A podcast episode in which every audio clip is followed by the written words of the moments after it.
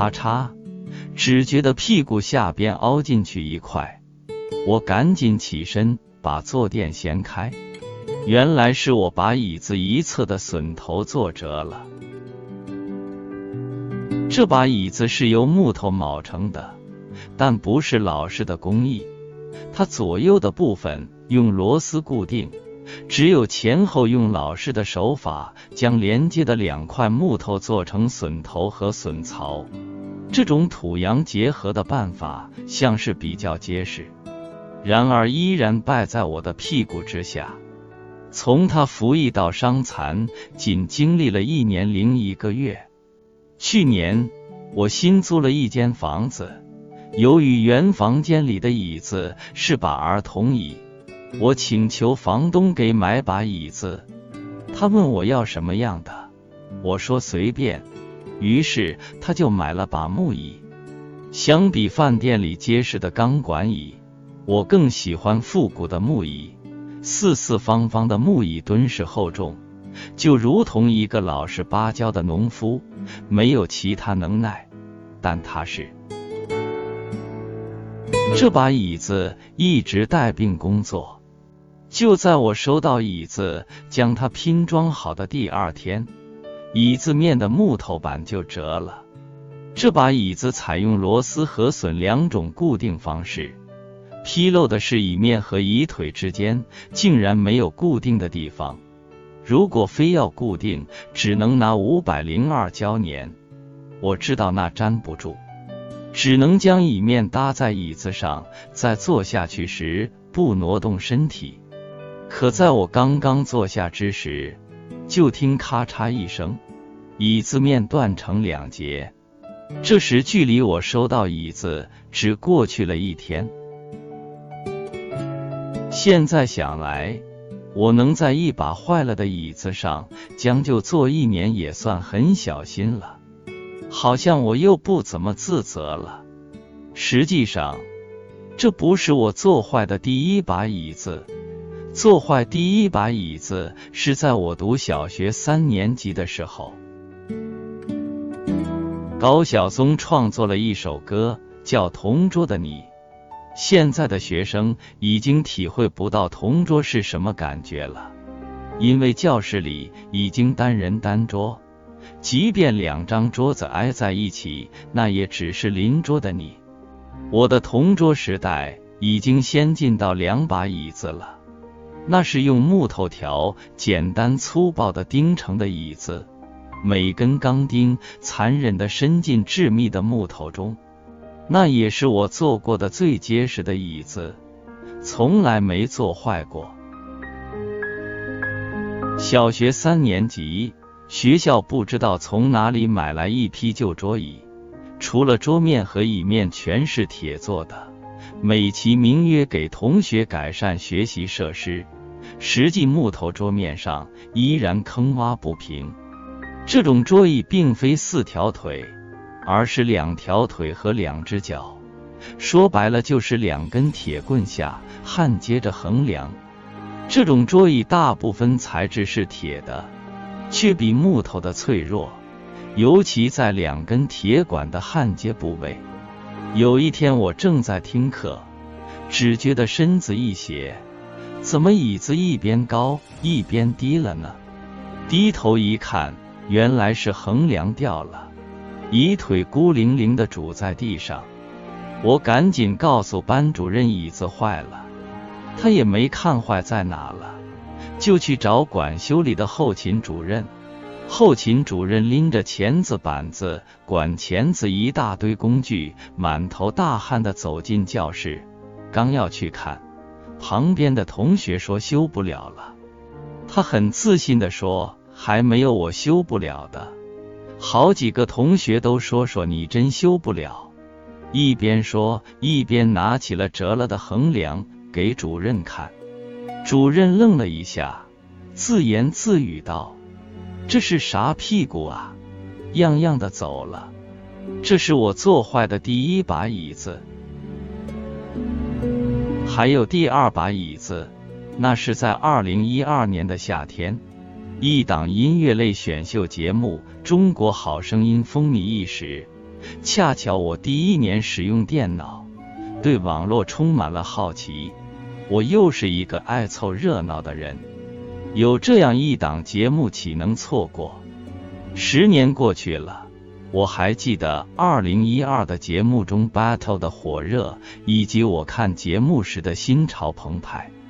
我看着一名名参赛者在家人的陪同下走上红地毯，进入演播室，在舞台上声嘶力竭的呐喊，以及节奏感极强的现场伴奏，不禁随着音乐律动起来。我坐在椅子上前后摇摆，三十多年的弹簧椅也跟着发出咔咔的声音。等到一整季中国好声音结束了，我家的椅子也活动了。也正是那个夏天，开启了我的音乐启蒙，激发了我对音乐的热爱。上初中后，两年之内我都没有坐坏过椅子。我以为快毕业了就不能坐坏了，就在初三的时候又坐坏了一把。和小学一样，也是椅子的横梁折了。班主任没说什么，只是给我换了一把。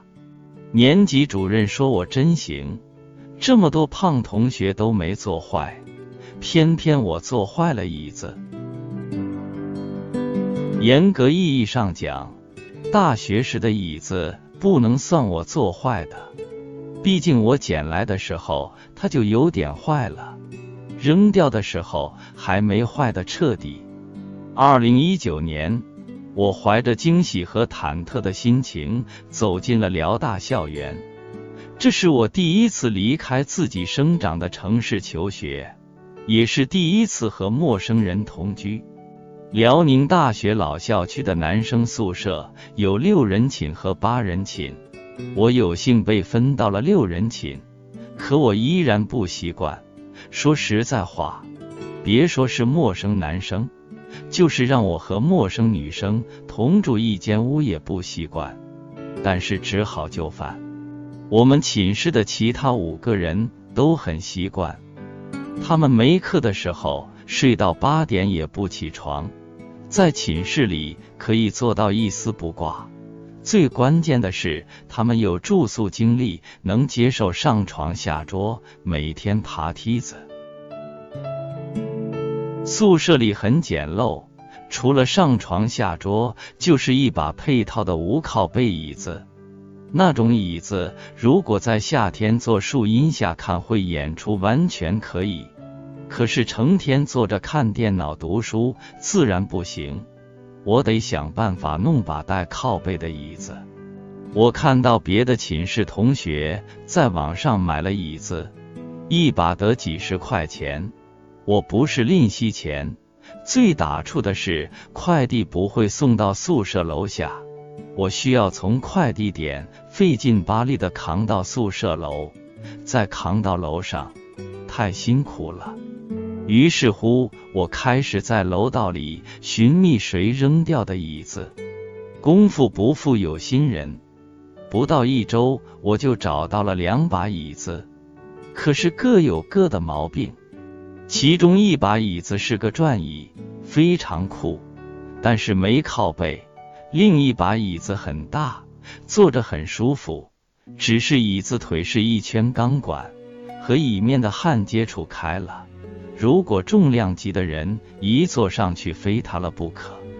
两全相害取其轻，我选了后者。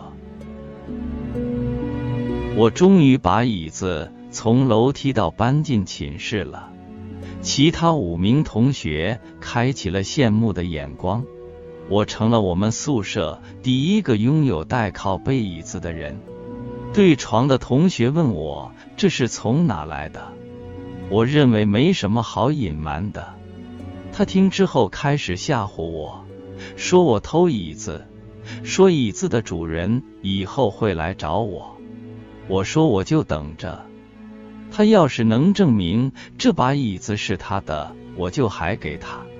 在他没来找我之前，我先坐着。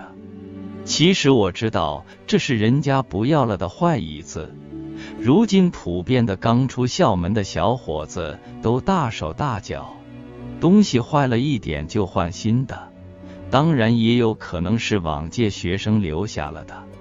对床的同学一听说是坏椅子，又假模假样的关心我，提醒我坐这把椅子别摔了。我说放心吧，我比你轻很多。就这样，这把椅子我坐了一个学期，也没见主人来找我。等一个学期过去了，椅面下沉了不少，但还没坏。一年后，我搬出了宿舍，导员提醒我别忘了带椅子。我假装大方地说，不要了，这椅子留给下一届同学吧。时至今日，如果都算上，我已经坐坏五把椅子了。我也纳闷，按理说女生应该比男生坐坏的椅子多啊。现在这把小木椅活动的快成小木马了，我只好在网上买把椅子，毕竟这把椅子是房主买的。按照三大纪律八项注意的第四条规定，若把东西损坏了，照价赔偿不差半分毫。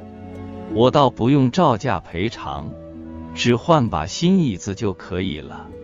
一方面我得继续坐着，另一方面的确把东西损坏了。不过房主不会怪罪我的，只是会猜疑我在椅子上做了什么。我真的什么也没做，只是一屁股坐坏的。理想，五把坐坏了的椅子，分享完了，我们下期再会。